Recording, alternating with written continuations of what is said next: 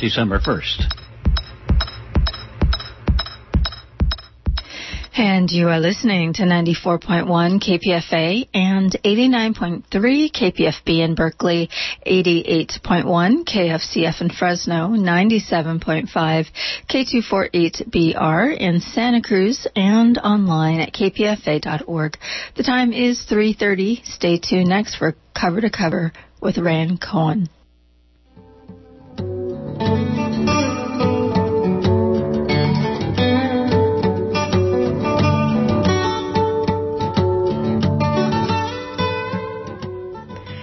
I'm Reyna Cowan, and this is Cover to Cover Open Book, or as I like to say, Frame to Frame, a chance for us to think about film for the next half hour.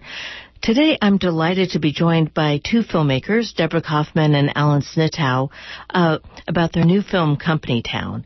Now, both of them are familiar to me in many ways. Matter of fact, this is sort of like a fantasy of mine to be in a studio with both of them for different reasons. Alan Snitow was on KPFA as a news person. I used to listen to him every every night and think someday I'm going to be a news reporter, although never went that direction. And here you are. Um, Alan Snitow started off uh, at KPFA, but then he was at the top-rated KTVT, KTVU TV News Channel 2 for 12 years, and he's made a series of films with Deborah Kaufman, Between Two Worlds, Thirst, Secrets of Silicon Valley, and Blacks and Jews.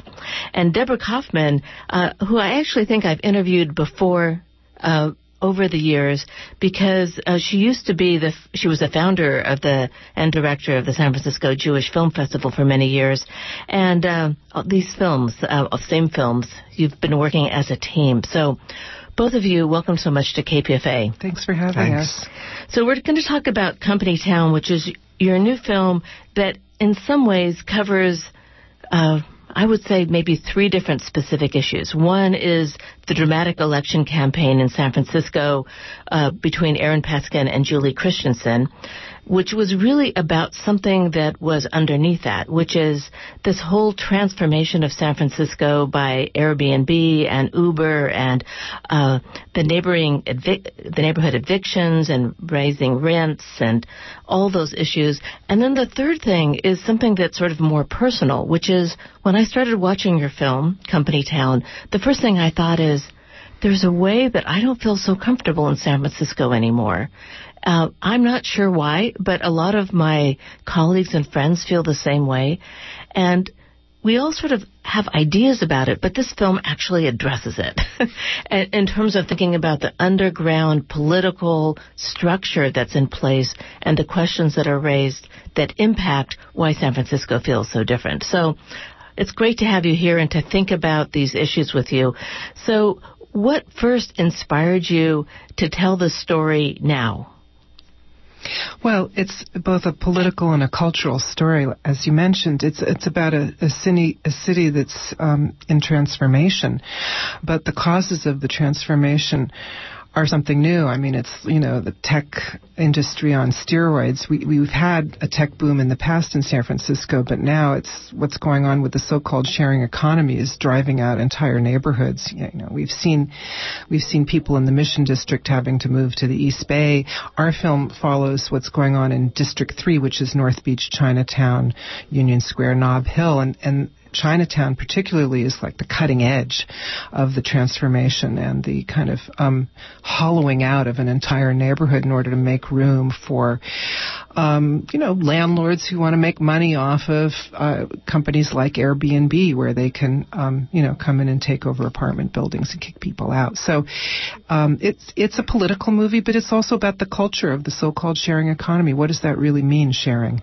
You know, I. I um, uh, it occurs to me, sitting here at KPFA sort of reminds me of this, that the the Bay Area has always been a place where people in flight for whatever they, because they were uh, left wing or communist, because they were gay or lesbian, because they were dissidents in one sense or another. This was a place that uh, they could call home, where they could find like thinkers, where you could be, where where being a dissenter w- was perhaps not normal but it was not something where you were ostracized and terrified for your life.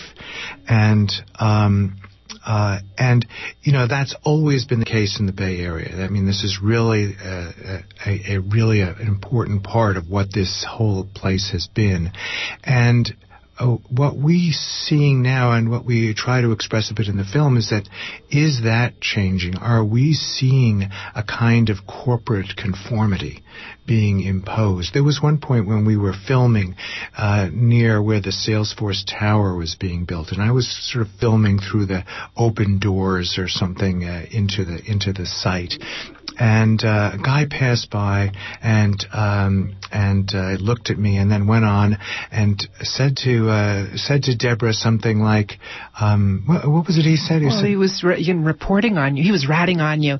You know, you shouldn't be filming here. You know, it was kind of like an atmosphere of um, that parallels the reputation system that exists. You know, with with all these online apps. You know, like Airbnb and Uber. You know, they know so much about us because we're posting all this stuff and um, identifying know, so with corporations yeah, in a way yeah. rather than you so know it's like uh, ratting on the uh, uh, you know individuals who who may be different or doing something that they shouldn't be doing to the to their corporate you know behemoths that are you know rising above us. Un- inconceivable in some sense in terms of Bay Area culture.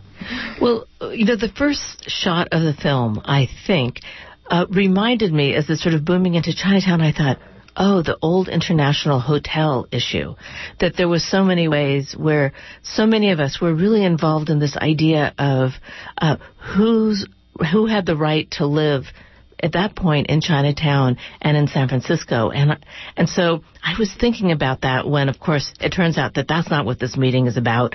It's all about uh, something bigger, which is how a lot of people are losing their homes and are getting evicted all over the city because of um, tech companies moving in and uh, many different reasons that you're really going into in this film.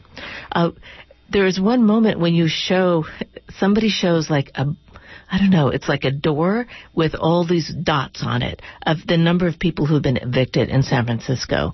So there must have been, not only are you telling the story, but there must have been some kind of intense uh, push to have this story told now before there's even more evictions. Well, I just wanted to say that's the anti-eviction mapping project uh. mural in Clarion Alley in San Francisco, which is fantastic. Um, a mural depicting all the evictions that have been going on in San Francisco, and of course we know there have been thousands and thousands. But you know, you're right. You're at this, these questions.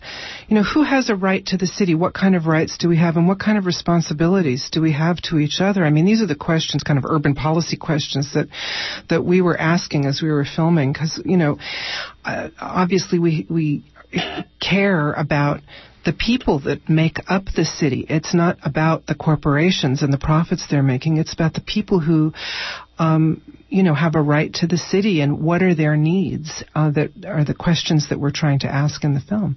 And it's very hard to show in film. I think um, uh, a sense of uh, a sense of neighborhood.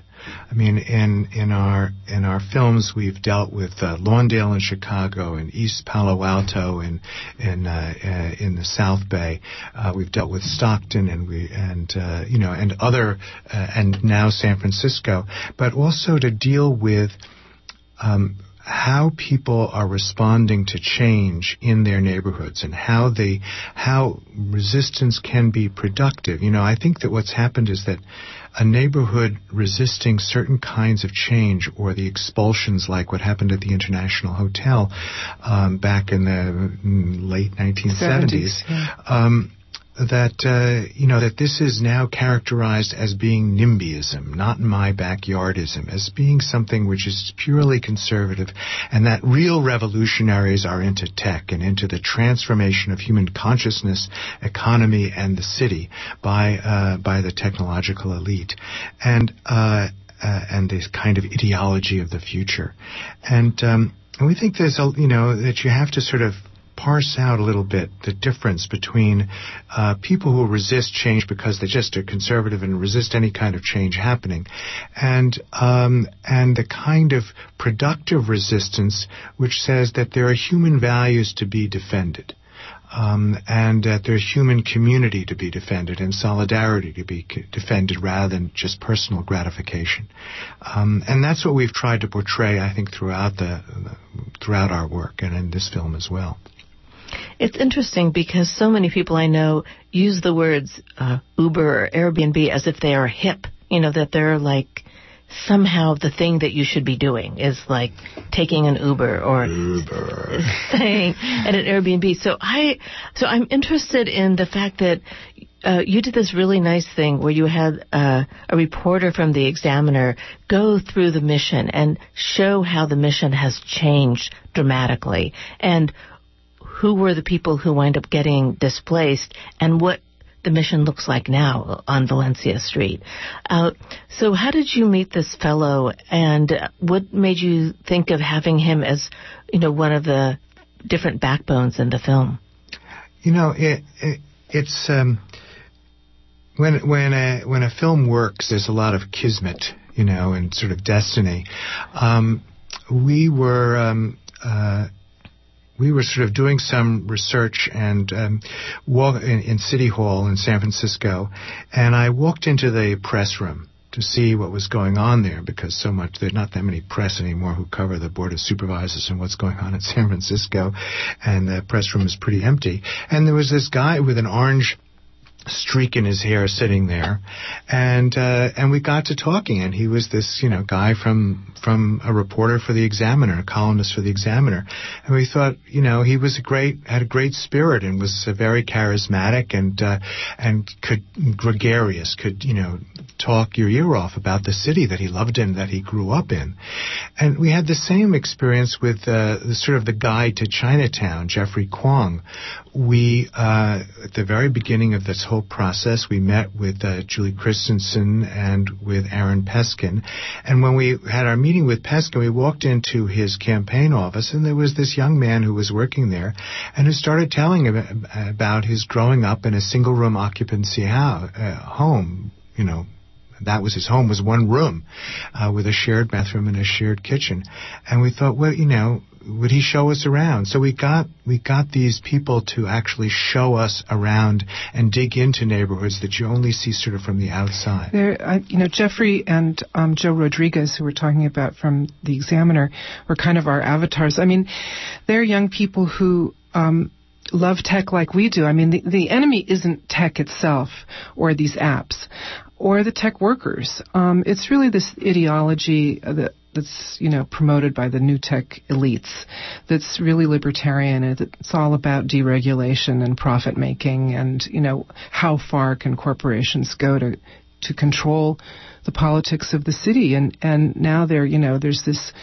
Washington D.C. Silicon Valley revolving door where people are going back and forth and using the money they've got from venture capitalists and the know-how they've got from Washington to develop so-called democratic clubs around the country where they're trying to influence um, political outcomes on the local level, where they can, you know, get the kind of tax breaks they got for, for Twitter out of Ed Lee, um, and and really kind of drive a political agenda. So you know, the enemy isn't really technology itself. It's um, it's the new elites who are, you know, a new a new kind of character. Um, you know, Brian Chesky's kind of like, you know, he's like Arnold Schwarzenegger of the app world. He's, you know, a bodybuilder who's, you know, promoting himself and his ideology of micro entrepreneurs, um, you know, throughout the country. And, and nobody's really stopping to think about what that means. Um, you know, that we're all kind of on the street with our you know private you know blankets full of buttons that we're trying to sell. I mean, it's a it's a future where people don't really have full time work and are relegated to, you know, renting out their beds, um, which is not, you know, going to solve a housing crisis. Right. We're speaking with the directors of Company Town, Deborah Kaufman and Alan Snitow. Uh, the film opens at the Roxy this Friday and runs through November 3rd. It's going to be at the Elmwood Theater in Berkeley for the same dates and San Rafael on Sunday, November 6th so it's interesting because what you're talking about is this idea of um, the shared economy, which gets talked about. And I, I wonder if you could explain it. Aaron Peskin talks about it in, in the film, but it seems to me like it's one of the key themes in, in your film, what you're trying to lay out as a major point. Well, the the sharing economy is sort of is this absurd phrase for um, uh, that tries to cover with a kind of idealistic gloss the fact of uh, of uh, some giant corporations making a lot of profits from what other people currently own. So. Um, it's uh, it's that you can supposedly share your car, your house, your time, your work, your skills, your tools with other people for a price. And that what the internet allows you to do is this kind of acceleration the, uh, of the velocity of the turnover of goods, including your own self in a way. And the money is skimming off the top are these giant corporations. And so you have the sharing economy as if sharing is between, supposedly, you know, between two people or within a group of people. But what this is really is it's, it's a money transaction with a giant corporation overhead skimming off the profit from these little interactions, which are very often impersonal. They're not very little to do with hospitality, as Airbnb talks about about it. So uh, Aaron Peskin at one point says, you know, um, the sharing economy is nonsense. It's not sharing when you somebody pays you for something. It's the sharing does not involve money, a tra- giving of money, and. Um, uh, and so that's that's one of the things we really wanted to expose in the film. Now it's interesting that uh, in some ways you're both uh, journalists, and I'm and at the same time filmmakers. And I was wondering, you know, I'm, I'm always interested in when is something mm-hmm. journalistic and when is it mm-hmm. documentary, and is there a difference? Uh, it seems like that the concept of documentary has changed a lot, and. Uh, we always think about it, or I often ask filmmakers about it in terms of people are now, in some ways, supporting their characters in the films, like maybe paying for them to go to school or something else. So I'm interested in this, the way that you think about the work that you're doing as filmmakers and uh, and how it comes out in Company Town. I think that's an important question. Yeah. I mean, we try to answer it all the time, but we're not really sure. I mean, we're we're certainly um, both journalists as well as filmmakers. Um, I don't know that we're artists, but I, I, would call ourselves kind of activist filmmakers. We don't see ourselves as um, being advocates necessarily. Um, we're not working for an organization or, or supporting an individual in their electoral campaign in that way. We're trying to um, deal with ideas. We always go into a project with an open mind. Um, you know, we made a, a, short movie about drones before this, and thought that the film was going to be entirely critical, but then we kind of came out with a, a little bit more of a open mind after we, you know, put on the, the headgear and had our own virtual experience of flying. We're not talking about uh, predators. no, here, no, not not predator uh, recreational drones. Um, but but what I'm trying to say really is that um, we did approach this um, election with an open mind and found that you know the um, lack of response from Airbnb, the lack of response from venture capitalists who we tried to interview, the lack of transparency from these corporations, whereas, you know, they know everything about us because they're watching us online through our Facebook likes and every, every transaction we're making and where we're going on Uber. All this information that they're using to monetize, uh, you know, everything and make a profit off of. And I think that, observing the the one way relationship that they are opaque, we are utterly transparent, and the ways in which we're being manipulated, um, and um, you know. They're using this information not just to sell us products. This isn't about just selling products. It's about selling an ideology and um, and getting involved with uh, politics. And I think that you know really um, you know, was clarifying for us. So along the way, we came to advocate the position of, you know, it's really about, it's really about people over profits.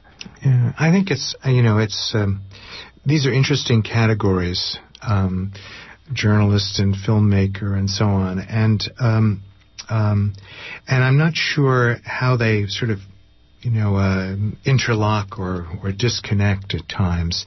Um, the the thing that uh, that I think of that a lot is um, how do you, in looking at a situation, maintain your uh, independence and not necessarily objectivity, but fairness? And um, and this has been so you could say that fairness, I think, is a worthy journalistic principle. Um, as opposed to a sort of objectivity, which very often means that you're, you know, sort of removed from from things. You are without passion, um, and I think that for us, the maybe the passion is the filmmaker and the fairness is the is the journalism. But ultimately, there has to be some kind of independence. And one of the things that we've noticed a bit in the documentary world and in the funding world of documentary is there's an increasing trend to push documentary filmmakers to linking up with um, non uh, uh, non governmental organizations, nonprofits, wonderful groups, and then together going to get funding and producing a documentary together.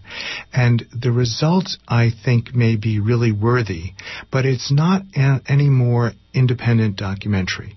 It's the same way that there used to be independent feature films, and they more and more were things that were calling cards for getting into the uh, into the studio system. And I think that that's that's happened a bit in the documentary it's, world as well. It's so hard to be independent these days, and um, I think people suffer. You know, filmmakers we know suffer. um, because we can't get funding if we're truly independent. A lot of foundations um, ask, you know, what's the ending of, you know, what are you saying? What's the ending of your film? And if you're truly open-minded, you don't have a script. You don't know what the ending's going to be. And of course, following an election campaign, how can you possibly know? And, and in this case, the District 3 election last year, it was so close, nobody knew um, until, you know, election day itself what was going to happen. So if you're truly independent, um, you know, you're you are on your own. And you're broke like we are. well, so it, it is actually interesting if we think about the election for just a second, because there was it's almost like that it went in a, a crossway, like the idea of Proposition F, which was to regulate Airbnb. Uh, went down to defeat, and at the same time, Aaron Peskin, who represented a progressive voice in terms of thinking about these kinds of issues in District 3, won. So, how how do you imagine that both of those things happen simultaneously in one city?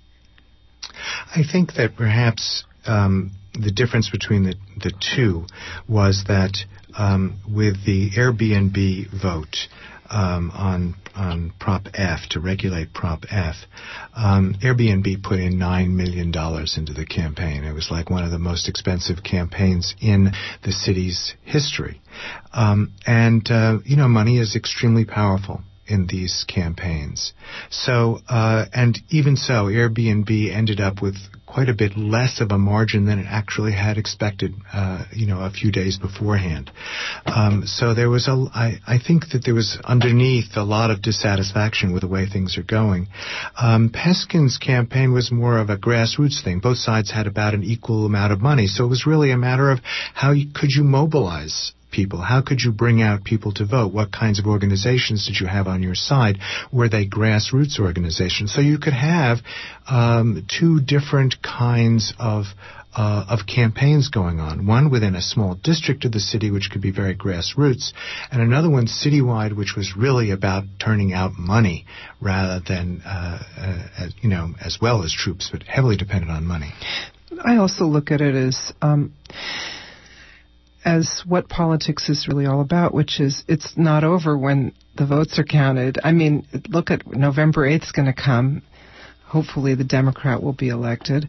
And then, you know, the work continues. it really continues. Um, we're going to have to keep fighting for everything we believe in. It just isn't handed out to us on a silver platter. So um, I think that's what it's all about in San Francisco. The fight's not over the day after the election, and um, you know it's going to continue. Th- this upcoming election, November eighth, is very important, not just nationally, but in San Francisco too, because the fate of the board of supervisors, whether it will be a progressive majority or a moderate majority, um, which is you know going to really affect the housing and affordability in San Francisco, is at play again, and it will continue to be at play. And it's just, I, I guess, you know, our our film is meant to be uh, you know, to encourage people to get involved in the political process, you can have an impact, particularly on the local level.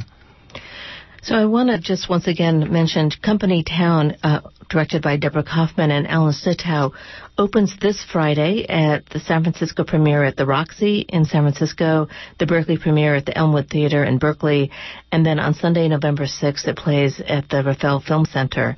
So, um, and I'm sure you're going to be at some of these screenings to carry on this kind of conversation.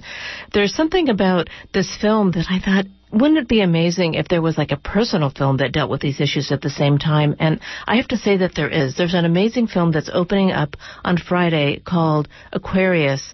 Uh, it's a Brazilian film and it stars Sonia Braga. She is a woman who lives in Recife. She's lived in the same place for her you know, years and years and years, and a corporation has basically bought out the whole building except for her apartment. Everybody else has moved out, and she still lives there, and she wants to fight for it. So on one hand, it's sort of the same kind of idea of can she fight uh, a Goliath kind of experience. But on the other, the director, Kleber Mendonça Filho, is doing something unique. It's a very slow moving, two and a half hour character study about Sonia Braga's character, and it's about aging, um, both passion and illness in aging. It's about music. She loves music. She was a music critic, and it's about things and what they represent and people and family and fortitude. And it's this whole belief in herself that happens. And it's an extraordinary film. Uh, it's really unique and it kind of shows what happens when somebody tries to stand up for capitalism. Uh, there's a quality in the film that I have to describe almost like, is this going to turn into a horror thriller? And I think this represents something about uh, the need for money and power and what somebody is willing to do and the way that she sort of sticks to who she is and through her taking a stand hoping you know we're rooting that maybe she can stay or even though her children are saying maybe it's just ruining your life to fight against this monolith so I think that it raises a lot of questions. It's really beautifully told and executed. Um, and Sonia Braga, who starred in The Kiss of the Spider Woman and many films, she was a femme fatale in the 70s, is going to actually be in town for select opening weekend shows. She'll be in the Clay at the Clay Theater in San Francisco this Friday for the 7:30 show, and the Rafael Film Center in San Rafael on Saturday at the 7:15 show, and. Uh, she is an amazing actress and it's a very powerful screening and to see her in person would be totally delightful.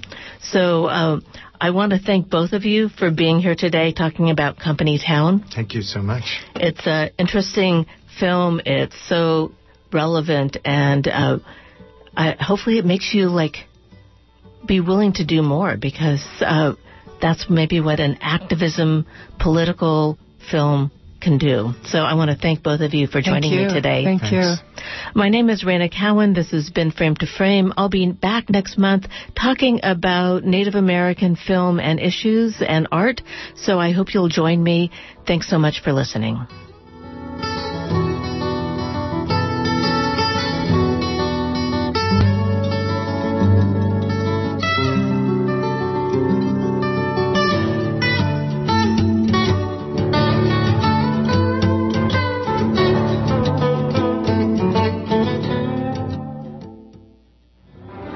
The presidential election is fast approaching, and thanks to you, KPFA will be able to continue our wide-ranging coverage. Our goal is to provide you with multiple viewpoints and unfiltered information you won't hear from corporate media outlets. Beginning Wednesday, November 2nd through the day after the election, Wednesday, November 9th, join us for seven days of fact-filled, inclusive reporting and analysis from the Bay Area's truly independent media outlet, KPFA. Demand the Impossible is a thrilling radical manifesto. This will be presented by writer Bill Ayers with Bernardine Dohrn, former weatherfolk, now fierce social justice activists. Thursday, December 1st at St. John's Presbyterian Church, 2727 College Avenue in Berkeley. There's free parking and wheelchair access at this KPFA benefit.